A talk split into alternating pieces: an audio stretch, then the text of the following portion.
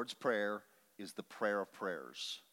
It's like the Holy of Holies, King of Kings, it's the prayer of prayers. It's given from the greatest teacher and the greatest prayer that ever walked the planet. And when the boys asked, teach us to pray, he said it. You got there's no way around. You got to you got to wrestle with.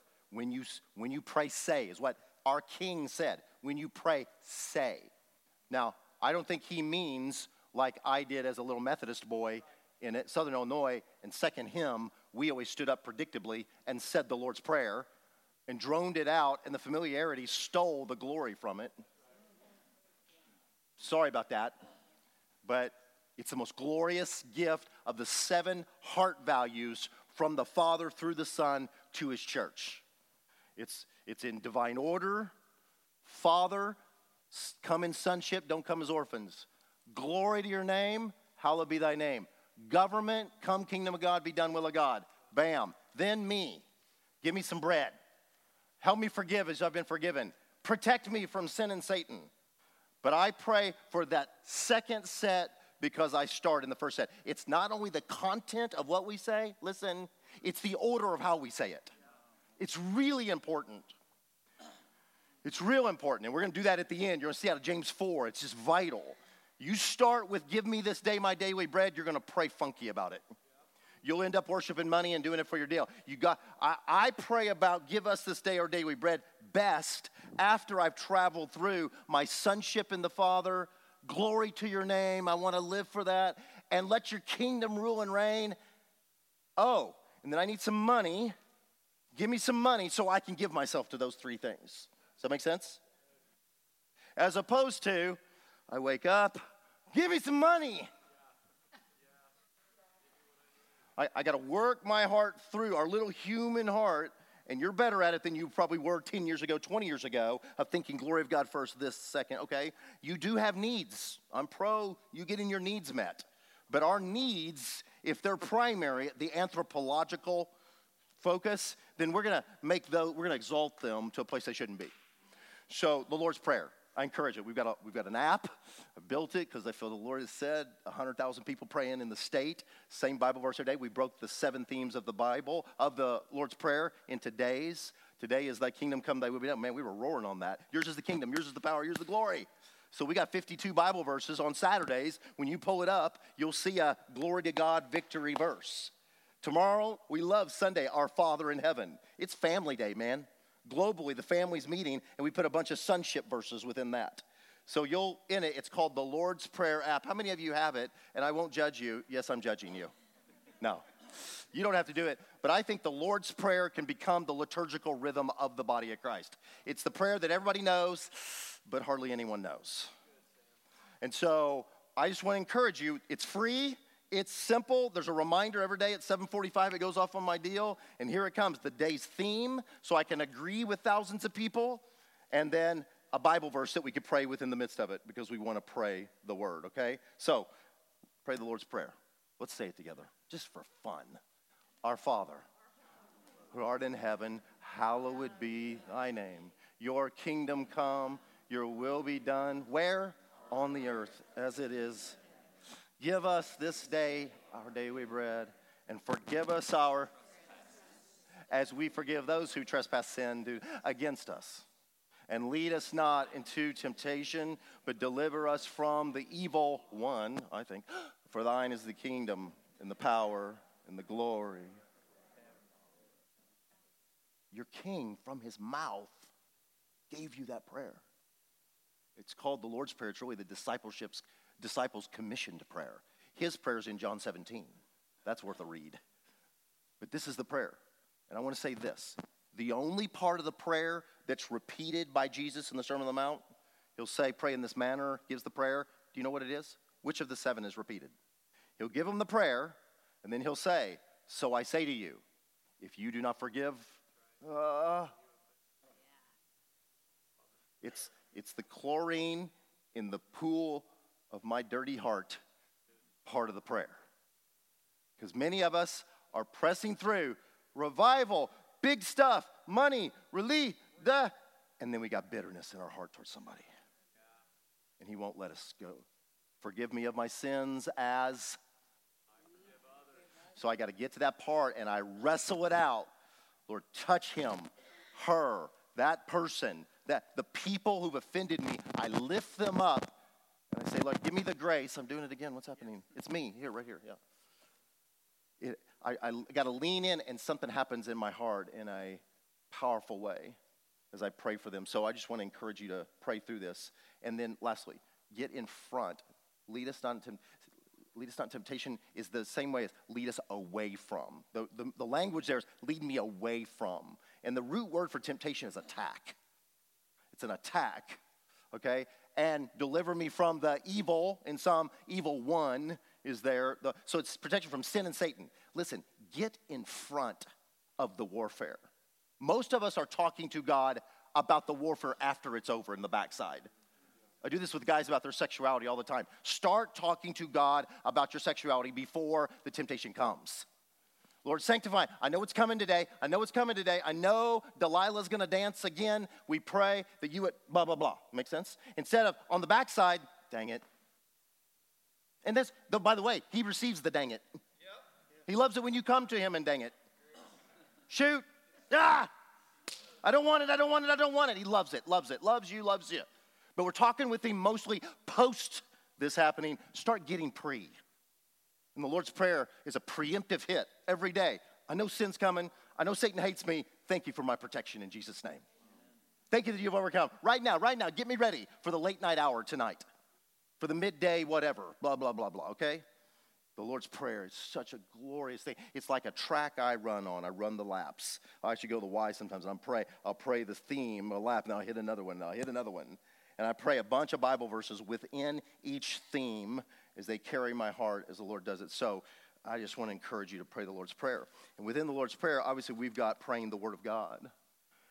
And so, John 15, 7, I don't know if anybody knows it, but if you abide in me and my word abides in you, what? Ask whatever you wish, and it'll be given to you. The ask whatever I wish is at the end of the sentence because my wishing gets straightened out when he abides in me and my, his word abides in me and I abide in him. I don't wish the same stuff. If you start, some people start at the back end of the verse. He said, I can wish whatever I want and ask whatever I want. Not really. He said, Abide in me. Let my word abide in you. And then when I get done, I'm going to reform your wishing. You're going to ask for some stuff and you're going to get it. So 1 John 5, 16, 17 says that we can have confidence in this way about prayer. If we ask anything according to his will, we can have confidence we'll have it. I know how you can pray the will of God, pray the word of God. This, this is the greatest prayer. So the book of Psalms is a prayer book. That's all it is. You have 150. So anybody says to me, I pray more, but I don't know what to pray. I was like, what are you? I've got 66 books full of prayers, promises, and also situation. So the David and Goliath thing inspires me in my prayer. I get a little moxie in me praying against some Goliaths of abortion, human trafficking, fear raging on me. You remember? It's Goliath. Are you kidding me? A boy in a loincloth? You're gonna, nah, cursing for 40 days, mocking Yahweh's covenant people. And then the prepubescent, or maybe he was pubescent, I don't know. But he comes in and he starts prophesying. I'm gonna, today, I'm gonna kill you, and then I'm gonna cut your head off, and I'm gonna feed your body to the birds. That was a bold thing to say before it had ever happened. Prophesying and saying, This is what's gonna happen to my Goliath, instead of being the whole army that's under the, the, the, you know, the, this, the oppression. You know it. The voices are coming every day. I'm going to kill you. I'm going to eat up. You're weak. You're not big enough. You're going to fail. You're going to do this again. You're going to do it again. Is everybody hearing this Goliath voice? So I read the David story, 1 Samuel 17. It builds moxie in my heart, and I go after and I fling a few stones of the Word of God right at it. Then there are prayers everywhere prayers in the Bible. And I gave you that link last night. Praying that Paul, Paul's prayers has so helped me. I just want to say this about that. Paul, not only in nine of his 13 letters, says, I'm praying constantly and doing a thousand to one praying to preaching. I said that last night. He's praying way more than he's preaching. He gives us the script of his prayers. That's phenomenal to me. So, by the way, when you read the book of Ephesians, there are, there are statements, truths, and teachings, makes a proclamation. So he'll say in Ephesians 2 6, we are seated with Christ where? Should you pray to be seated in the heavenly realms? No, you are. If you pray, he'll go, What are you talking about? Ephesians 1:13, having believed I was sealed with the Holy Spirit. To say, Lord, seal me, seal me with the Holy Spirit. He began, what? There's a ton of prayer going on in the body of Christ that's already done. Because we don't know the, what the difference between what's a fact that I believe and a prayer is what's up for contention. When he's praying, it's something that's not done that has to be battled for. So, give them Ephesians 1:17, a spirit of wisdom and revelation in the knowledge of you. You know what that means is believers can walk without a spirit of wisdom and revelation. Let me take you to another one. Ephesians 3, 16, 17. You got to get this one. I pray. He says, I pray before the Father. Bow my knee. I pray that He would strengthen you with dynamite, dunamis power, where? In your inner man, so Christ would dwell in your heart. You know what that means? The opposite is true. You could be a believer and not have Christ dwelling in your heart.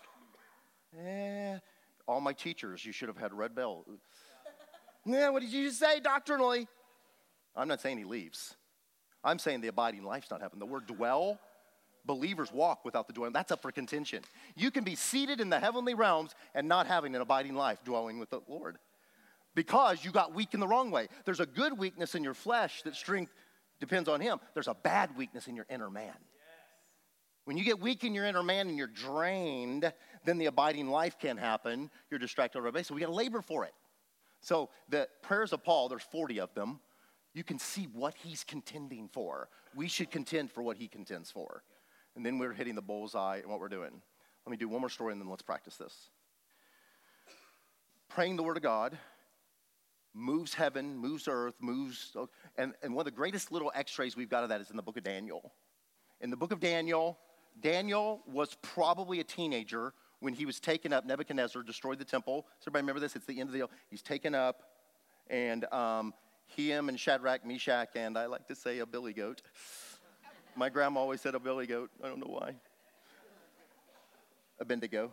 They, they're up there, probably eunuchized. That's probably what happened to them. Put in the service of the king. 13, whatever he is and he lives, and we got this story after story after story. It's not a really long book, but by the time we get to Daniel 9, he's probably in his 80s. And he's looking at the calendar, and it's they've been up there about 68, 69 years. And then he is reading through the scroll of Jeremiah. Does anybody remember this?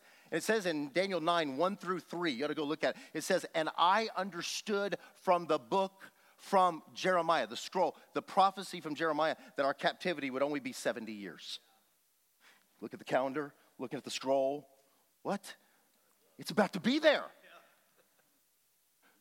So, an old 81 year old guy, whatever he is, 80 year old guy, he takes Jeremiah's words, brings them before the throne of God, Yahweh, and starts saying, You said 70 years. Yeah. Daniel 9. He starts engaging Yahweh. You were right. If we did this, we would do it. And bam, and everything you said, and we're in captivity, you're right. But you said 70. You said 70, it'll be over. Here we are, we're tick tocking towards 70. Lord, release your people. Yeah. Listen, that Daniel 9 and Daniel 10 kind of fold together. When he does that, Gabriel, a high archangel whose position is before the throne of God, comes toward him swiftly. There's a place where it says that he's in prayer and it says, swiftly Gabriel was in the room. Wet your pants kind of moment, right? Here comes an angel. Get what did that sound like? What did it look like? I don't know. But Gabriel's in the room and starts talking to him. 80 year old guy, all he's doing is praying the, he's praying the Bible. He's praying the Bible. And angels are moving. Then we go to Daniel 10 and it happens again. But this time Gabriel moves again. But what happens? He runs into the prince of Persia. Does anybody remember this? That means Iran. That means the demonic stronghold, angel, demonic, whatever, over Iran. He's still there today still there today. He meets Gabriel in the spirit realm, resists him. All you got on earth is an old man. He's not talking about angels, he's not talking about anything. He just praying the word. asking for insight, fasting, not, not eating food for 21 days. And there's a war between demonic Gabriel. Gabriel says, boom, go get Michael. Michael comes in, probably with a small battalion of marine angels, and they come in and they break through, and bam, Gabriel gives him the answer. So, when you pray the word of God, I don't know how all this works. Angels move, demons move, war is manifesting in the natural realm. This also triggers Cyrus, who was a king. You remember that? Pagan king to Ezra 1 start to supply supernaturally for the restoration of the work of God.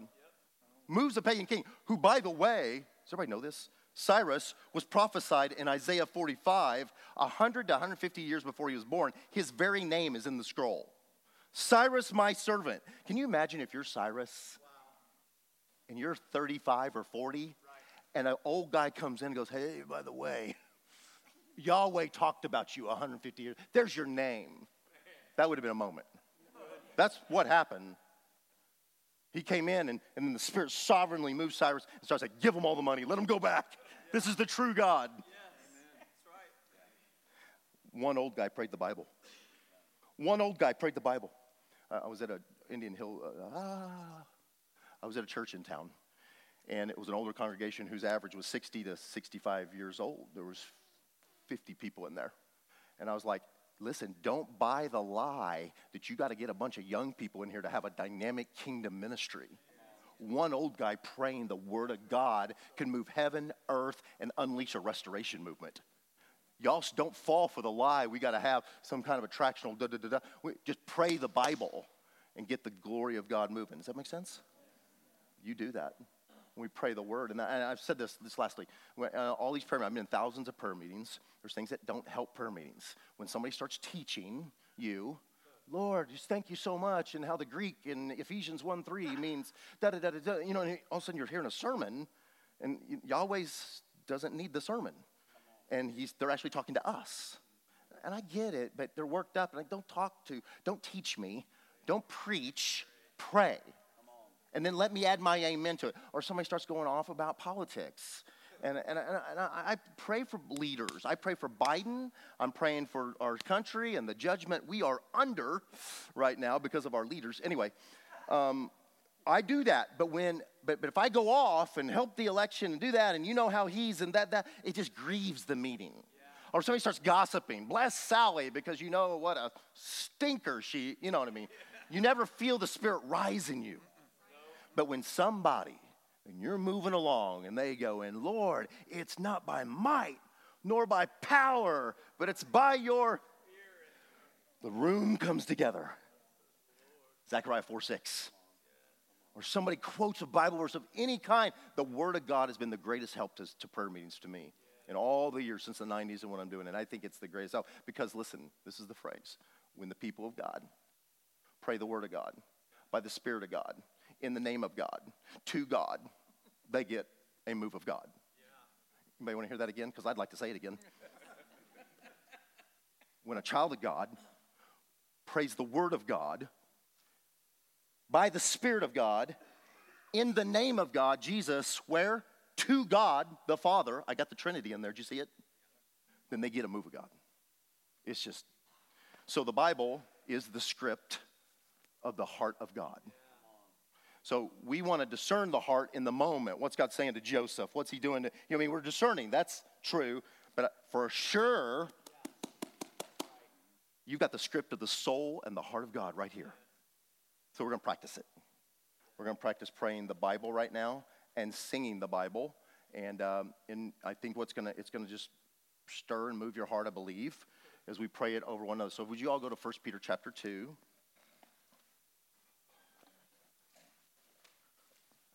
First Peter chapter 2. Um, here's what I want you to do. We're, we're going to practice. Verse 9. Um, why not verse 4? As you come to him, a living stone rejected by men, but in the sight of God chosen and precious, you yourselves are like living stones, are being built into a spiritual house. There it is again, the house of prayer. To be a holy priesthood, to offer spiritual sacrifices. Jump to 9. But you, believers, are a chosen race. You're a royal priesthood. You're a holy nation, a people for his own possession. Listen the number of things. Your chosen race, your royal, kingly priest, your holy nation. You're a people for his ownership. That you may do this. That's why you're these things, so that you may proclaim the excellencies of him who called you out of darkness into his marvelous light. Once, everybody was not a people, but now you are God's people. Once you had not received mercy, but now you have received it. Two verses there, 9 and 10. I want you to take these Bible verses, and this is lab time. Everybody has to play. You came to the conference. I want you in twos or threes to pray that Bible verse specifically over the person you're with. Right? You with me? So, Lord, I thank you. I thank you that by redemption you've made Wesley a chosen race. He's part of the chosen race. He's part of Abraham's race. Thank you that he's a royal priest, whether he knows it or not. He's kingly priest. So everything in him that keeps him back far, would you break through? You see what I'm doing here? He is part of your inheritance. Lord, you made Wesley's mouth to proclaim the excellencies of your glory. Let bless his tongue, bless his heart, and let him speak the word of God in power. Wesley's not in darkness, he's in light. You with me? You can do this. I want you to pray, but I really want you to put the harness or the bit in your mouth of the Word of God. Stretch yourself, apply it, but say the words of the Scripture. Have your phone or your Bible near you, but we're going to practice right now. There's a whole session to go, and I'm going to do it really fast. Because I, I got to say it, or I'm not being responsible. Um, when I, there's how we praise by the Spirit, by the Word but listen, the motives of our heart are essential. Session five. And there's multiple, but the two I feel commissioned to proclaim to the church are these purity and joy. Purity of prayer and joy. Now, let me read an intense passage to you about purity. James cuts to the heart of purity in the prayer to the Lord. You desire and you do not have so you murder, you covet, and cannot obtain. So you fight and you quarrel. Here's the phrase You do not have because you do not ask. So I guess then, if I just start asking, everything's okay, right? Not according to Dr. James. You ask and you do not receive because you ask wrongly to spend it on your own passions. Uh, you adulterous people. Do, not, do you not know that friendship with the world is being an enemy with God? Therefore, whoever wishes to be a friend of the world makes himself an enemy of God. We're talking about prayer life. This shocked me as a prayer guy that my prayer life could be spiritual adultery and could be taking up arms against God. How does that happen? Is that I'm asking but I'm asking to spend it on my own pleasures. Pride, selfishness can infect our prayer life. That's why the Lord's Prayer is so important. It's why body life is so important. It's why humility, it's why glory to God centeredness is so important. I don't want to make everybody reflex here at the end. I'm going to end on joy and whoop, whoop, whoop, we'll go, okay? But I got to say this because there's whole streams that have perfected, and I don't want a critical spirit, and God will work this out, but have packaged some of these principles so you can get what you always wanted to get in the first place. Everybody wants to be rich. Everybody wants to be famous. Everybody wants to be whatever. I'm telling you, the Word of God was not given to you and its promises so that would be affected. He might make you rich. I'm not anti that. He might even make you famous. I'm not anti. But if it's in, only if it's in service to the glory of the Lord. So, 10 years ago, I'm sitting in my living room, Tuesday afternoon. I'm rocking, praying, and I have a vision. Again, not a movie screen, inside my heart. Some people heard me tell this story. It's the worst thing I could ever tell you about me. This is the worst thing. I have a picture of a billions of people on the planet globally looking toward Jerusalem. Jesus is on his throne. It's a pretty picture. Every head is perfectly straight toward the throne. I'm up over the top of it. I look down, I see my little head. It focuses in on my head, and my head goes like this this way, and then that way. and this question spontaneously is he going to get it all? And it was just the end to it. I was like shocked. I knew in my heart I was good with him getting 97, 98%, but I knew 1% to 2% of me had made this thing happen globally. Is he going to get it all? It was the most grievous thing I'd ever seen about myself. I went and told my wife in the dining room. I walked out, I got up and went in, and I go, Amy, I just saw this deal and I saw my head, is he going to get it all? My wife, who's heard me confess every sin that there is, probably, has been my sister in the Lord and extended mercy to me, did this. I'm standing there, she said, she goes like this, steps back from me, you better take care of that. like lightning was going to strike in our dining room. And that was the appropriate response. It was the worst thing I'd ever told her. It was anarchy in my heart. I wanted some of the glory that was due to him. I've, I've battled with that my whole life. I'm doing it right now. I'm of you. You're all listening to me. I'm at a crossroads right now at this very moment about whether I get identity because you guys, some of you have been super nice, said super nice things to me about the teaching. Now, now I got to decide am I going to savor that and get identity from this? Or am I going to, you know what I'm saying? It's a weird thing. This is weird. But it's not just here, it's everywhere we are. And so this is what I think he's talking about. Is I need a purity around here because I, I, I, was praying for one of the conferences like a couple, I think I was up at Morning Star, and I was praying on Saturday morning, Lord bless, anoint this morning. And I felt him go, I hear your prayer. Do you want that to bless them or for them to be impressed with you? And I was like, I had to pause. I know the right answer. I know the right answer, but I've many times prayed, Lord, anoint this meeting, anoint my. And I want to bless y'all, but I don't mind you being a little impressed too. Is everybody okay? Now you know how to pray for me. Because Amy and I have honor issues of longing for honor. And it's, uh, it's a defiling thing within my our slash hearts. And I think the Lord is wanting to kind of deal with leadership. And I did this up at Word of Life, and Robert Tola grabbed the mic and he just went off about just how much he struggles. And he goes, I sometimes don't even want to stand that pulpit. It was right after I did this thing. He said, I don't know I want to stand that pulpit because of what I thought last night, what I thought an hour before, what I thought while I was walking up to the podium, thinking, I'm not worthy to be up here. And he just went off about it all. And then he said, But here's the deal God's not found one person worthy except Jesus Christ. He uses broken, weak people. So I get back up on the stage and I start going. But he grabs some, some humility and authenticity to say, listen, we're all struggling. Let's be real about that. And let's be careful about this pride that gets in our hearts and that wants to manipulate and use God to get what our flesh always wanted in the first place.